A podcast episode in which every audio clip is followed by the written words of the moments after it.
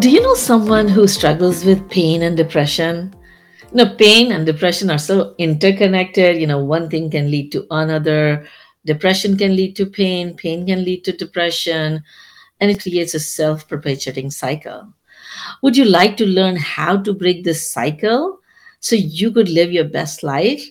Then this episode is for you. Give us thumbs up if you're interested. Welcome to Happy and Healthy Mind. My name is Dr. Rosina, and over the last 20 years, I have been serving as a medical doctor specializing in psychiatry, a best selling author, and a transformative speaker.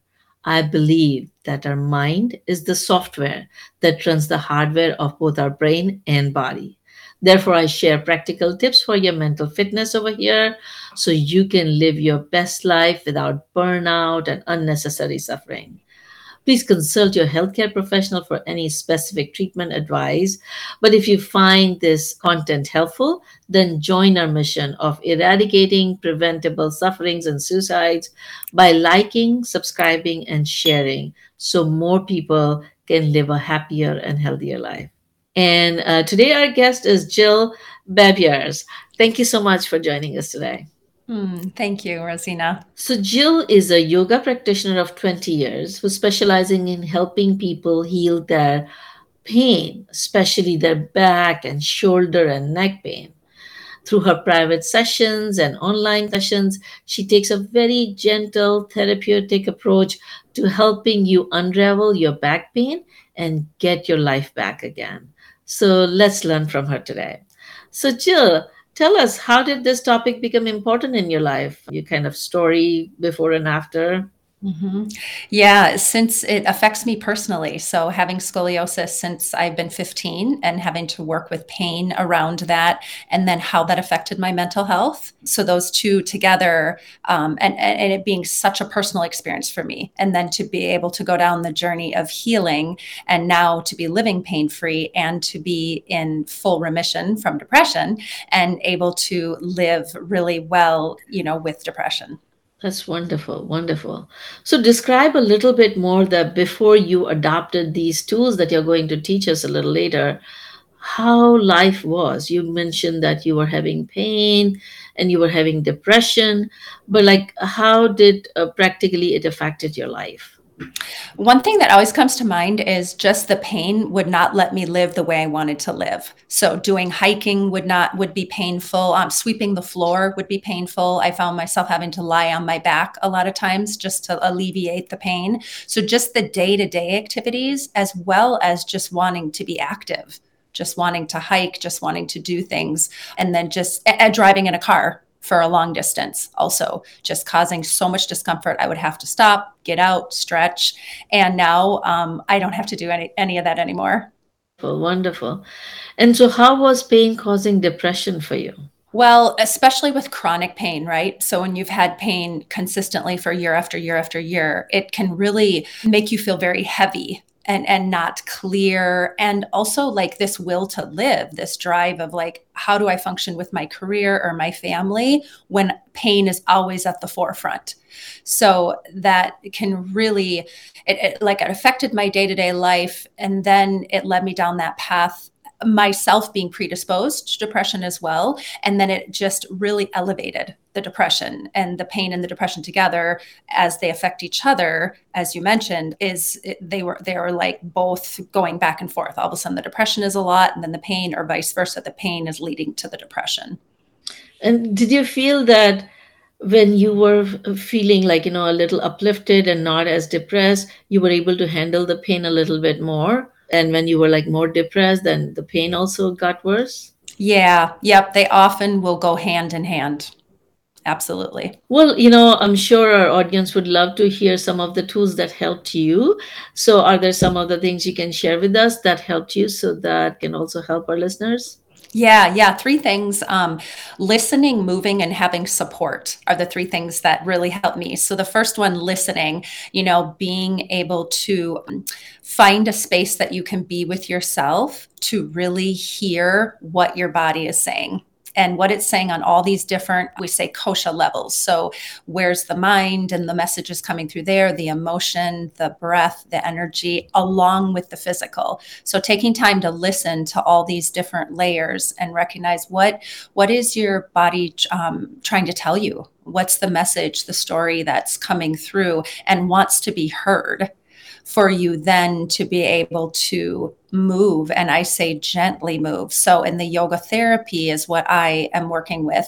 And that movement is not like traditional yoga. It's very slow very gentle. I often have my clients lying on their back or sitting in a chair and we begin with the listening and then we go into i call it like embodied movement so that if if uh like anger is present that day, how can we embody the anger? How does the body want to move with the anger in this way mm-hmm. that it can start to move through you, maybe a little bit out of you, right? So, this gentle movement and being guided from like someone like myself can be really helpful with that. And the third one, the support, Rosina, is I like to say creating a team around you. So, like the professionals that we know are very helpful when we're working with mental health or with pain, is creating this support. So, whether that's support groups, that's your yoga class, that's going to your yoga therapist, that you create this around you and people that really hear you and listen to you and acknowledge what you're going through. So, those three things have been instrumental in my healing, and I continue with them every day. So, you said listen, mm-hmm. move, mm-hmm. and support. Yeah. Okay. Mm-hmm. So let's kind of go a little bit more in terms of okay, let me so let's say if I'm in pain, okay. Yeah. Mm-hmm. How do you I listen to my body? Because usually when let's say sometimes I do have back pain and so I want to distract from it. I don't want yeah. to I don't want to stay with it because it's uncomfortable. So right. how do I listen to my body despite my desire to not feel it. Yeah, what I like to say, which is so common, right? That that happens all the time. So I help my clients to gently walk towards it. Hmm. So we learn how how can we do that? How can we sometimes I use the analogy of I will sit at a table and have tea with anger or have tea with sadness. So there I am and I'm just I'm just having tea with her. So I'm not like trying to run away from her or push or pull. I'm just like there you are. Like there you are, sadness, you're part of me today and what might you be connected to and I'm here just to visit with you. I'm here just to to to speak and hear what you might have to say. So it's so a like really pain for, approach. If you, if you have the pain, so you're sitting, I can say, here, you're my pain. Yep. I would like to sit with you and have tea. That mm-hmm. kind of feels a little weird, doesn't it? mm-hmm. Yeah, yeah. It's because we we disconnect, right? We just we don't want to go to to the the roots and the connections of things. I know it's kind of silly and it's interesting right. when I work with clients in the beginning too because they just want it to go away. Right. So they're always like, "No, I don't want to go towards it." I don't yeah. want to approach it gently, which is how it was for me with scoliosis my whole life too. I strongly disliked my back. So for me to go down the path of can I actually love my back as it is? Can I accept what I've been born with with the scoliosis? And the moment, you know, I, have done so much movement over the years and PT and chiropractic, all these people, but it was like a pivotal moment for me to walk towards my spine, walk towards the pain, and be able to really gently, softly listen and hear what stories am I telling myself about my back that is making this pain a lot worse. Mm-hmm. So it's like what once story I, start, I am telling myself. Yeah, that's that, the yeah, yeah. I think that's the root cause of a lot of suffering. You know, uh, when it comes to depression, anxiety, many of the mental illnesses, and of course, including the pain. So, what stories am I telling? Let's break it down a little bit further. So, like I'll just kind of uh, pretend that I'm a patient and I'm in yeah. pain, and I'm saying, okay, sometimes I see patients who are injured. Okay, so mm-hmm. sometimes my injured patient would say, I am so upset with myself. Why didn't I get help before picking up this tool that caused the injury? Or why did I go over there? Or why did I do this and start blaming self for getting injured? So, is that the story you're talking about?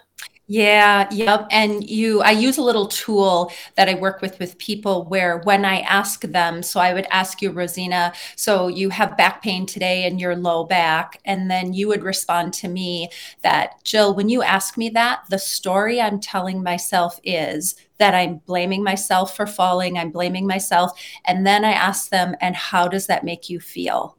And we kind of set the two parts aside, you know, the part of what happened in me asking, the part of the story you're telling yourself. And then we try to gently go towards the feeling. Mm-hmm. So I work a lot with the layers. I kind of say, like, your back pain has nothing to do with your back. and this is what you speak about from from what I've studied from you is like it's the, the underlying and going to the places we don't think that the the healing can happen from and and the mind and and these other layers of emotion and thought and beliefs are really where where we yeah. can heal so I don't say that it has doesn't have anything to do with your back. because I mean, okay, yeah, yeah, yeah. Yeah, I'm also a medical doctor, right? So yeah, yeah, uh, yeah. what I say is the the injury is there. Mm-hmm. Right, right. And There's then there the muscles around the injury, let's say you fell down okay you had yeah. a ligament tear or even bone uh, fracture or something okay or your vertebra problem and so so the injury is there and then the body tries to protect that area because any movement can increase the pain or like you know dis- make it more unstable. So the body becomes tight and it become it it all the muscles around it becomes tight to hold the thing in place so it doesn't cause further damage mm-hmm. and then there is a lot of you know blood coming over there to heal the process whatever is the injury and so this is kind of the acute injury reaction which is normal and it should happen it, it helps us heal. What happens is when the acute injury becomes chronic and the muscles remain tight for a long time and then the you know the inflammation stays for a long time then the brain develops certain pain pathways and it is known that the acute pain pathways are different than the chronic pain pathways. Mm-hmm. So it kind of develops, and even when the the injury is resolving, the the pain pathways have been established, so you feel pain as well as because your muscles have stayed tight for so long they get into this tight mode and they become like really create secondary pain and uh, so there's this secondary pain and then again then this emotional overlay with you know blaming yourself feeling guilty feeling anger that all of those things also increase the muscle tension and adds to additional secondary pain. So sometimes i tell my, tell my patient you may not be able to do anything right away about your acute physical injury, but you can do a lot to decrease the secondary pain that is being created by both your muscle tightness mm. and your emotional feelings that you are not able to do it, feeling it unconsciously. And so focusing on exactly. that.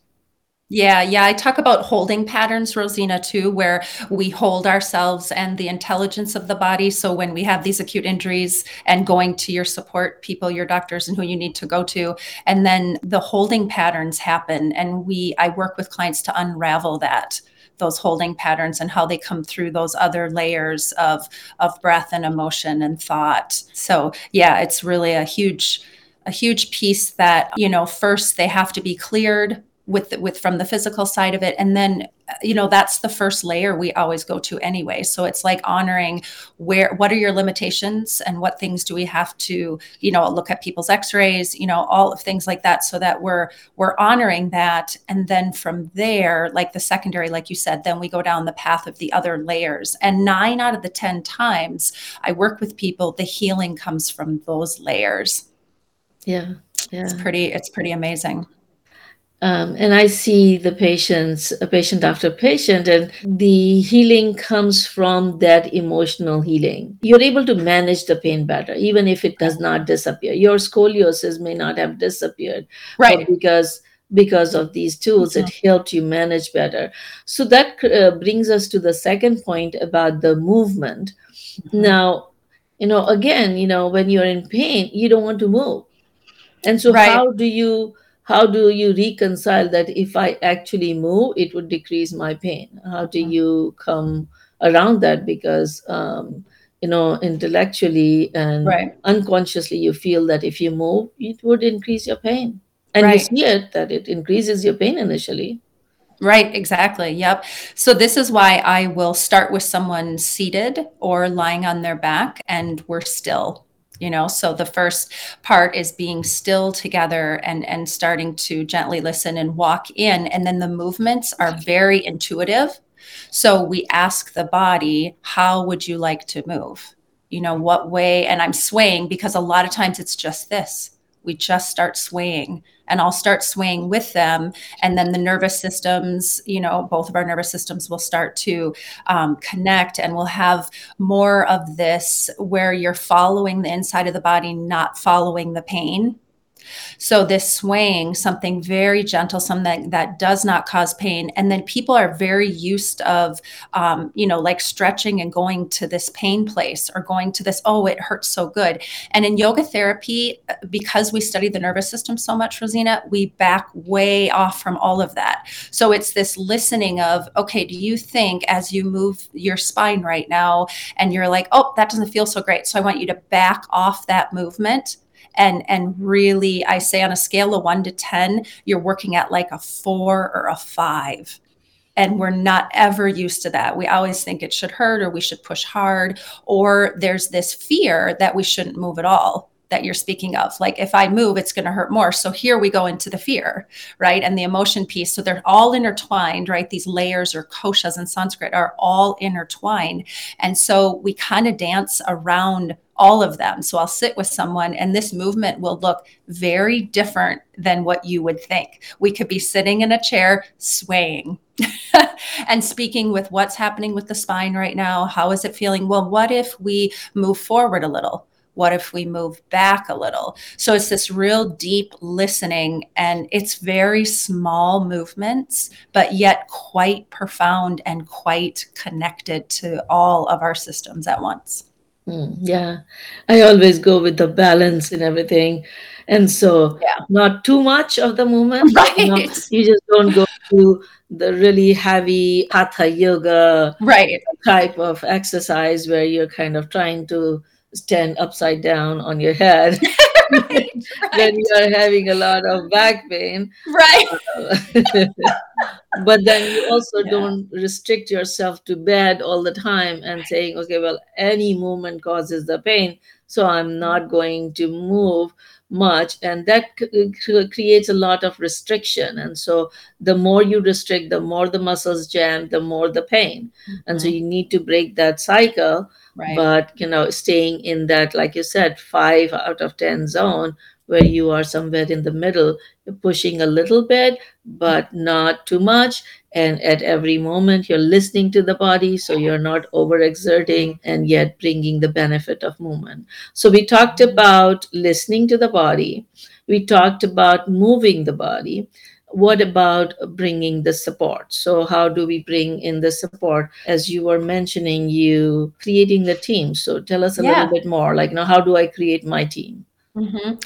Yeah. So if I have a client come into me, and a lot of times they might just be going to like their medical doctor, and that doctor has referred them to come to work with a yoga therapist. And so I'll be working with them, and they won't necessarily have like a psychiatrist on board or a psychologist more so on board or a support group.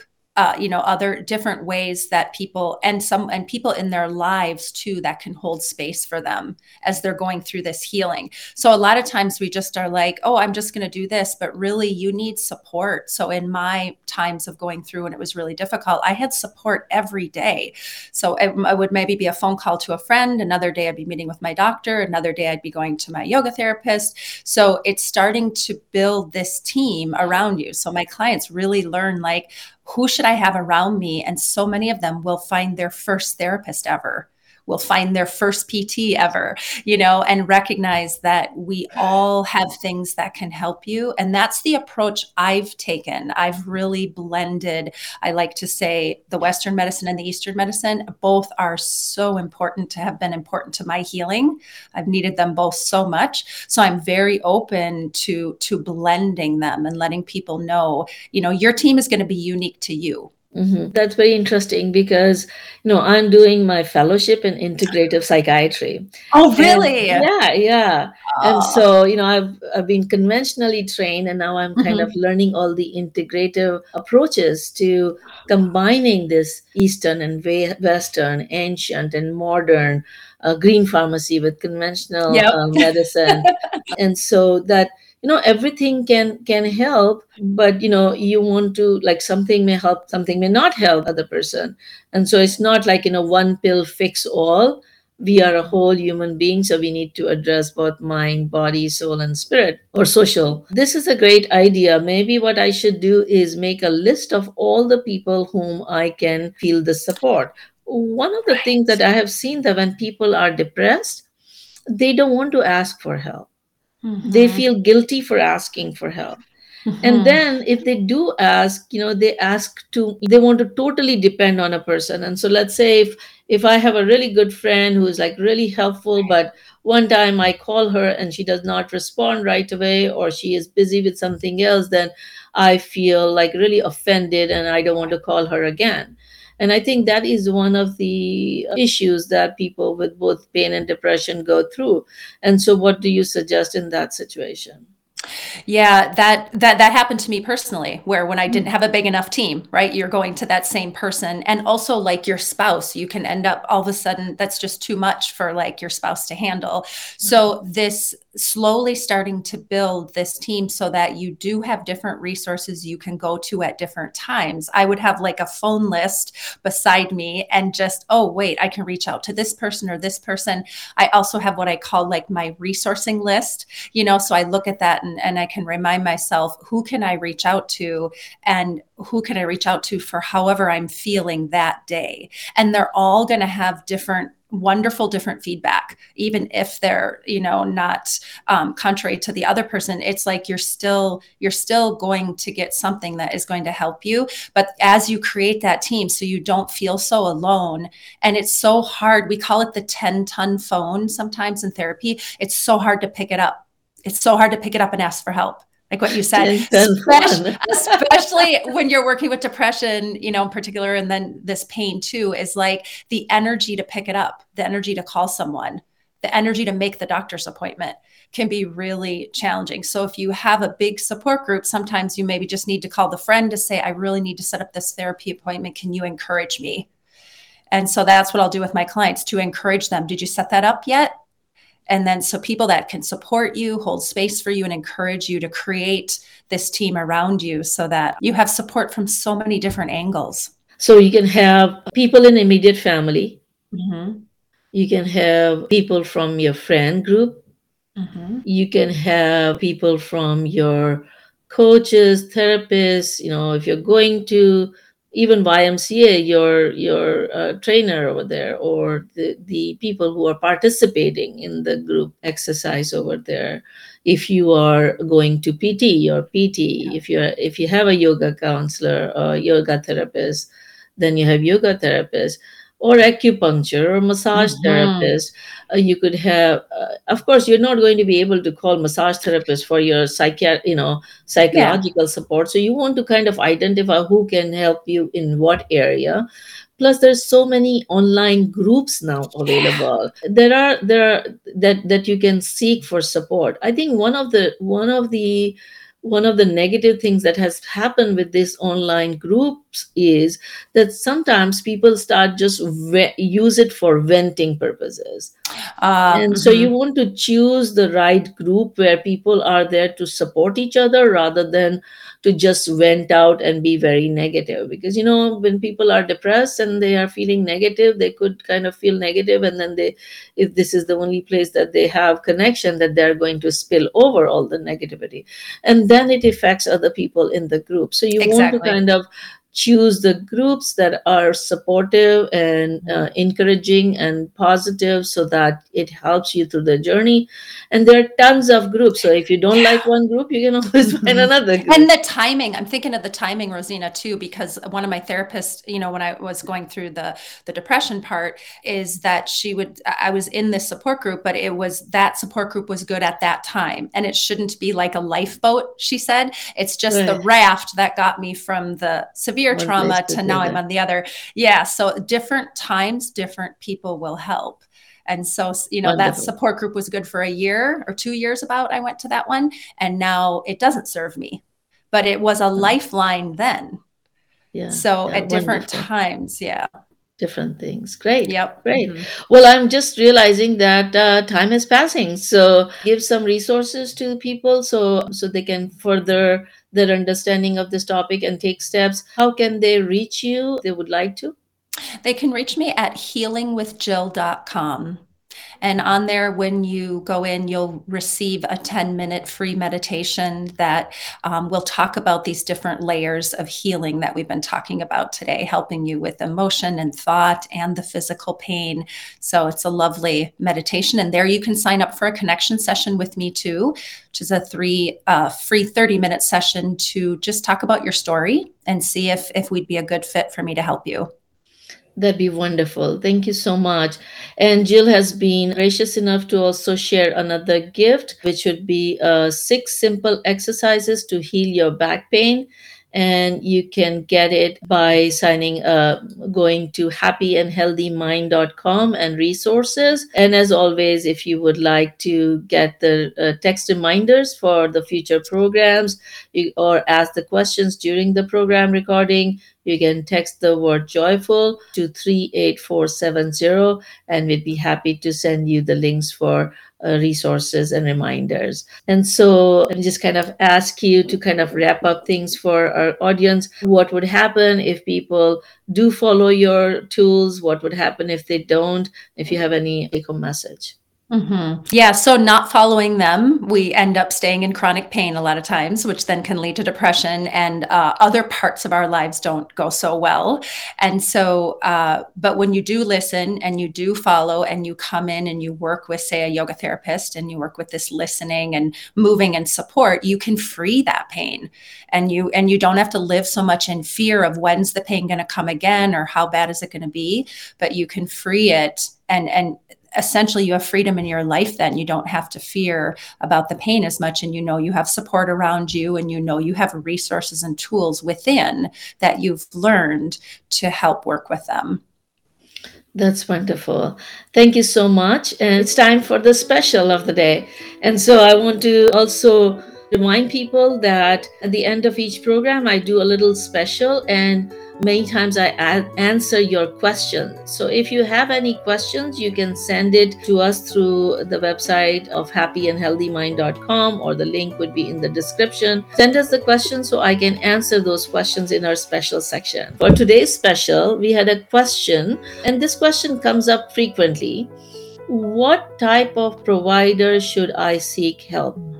When I'm feeling depressed or anxious or have pain and depression, there's so many different types of providers and it is so confusing. And so if you would like to learn the differences between different types of mental health providers especially in us at this time then stay with me. All right so what is the dif- what is the difference and which provider to see it depends on what stage of health problem you're going through.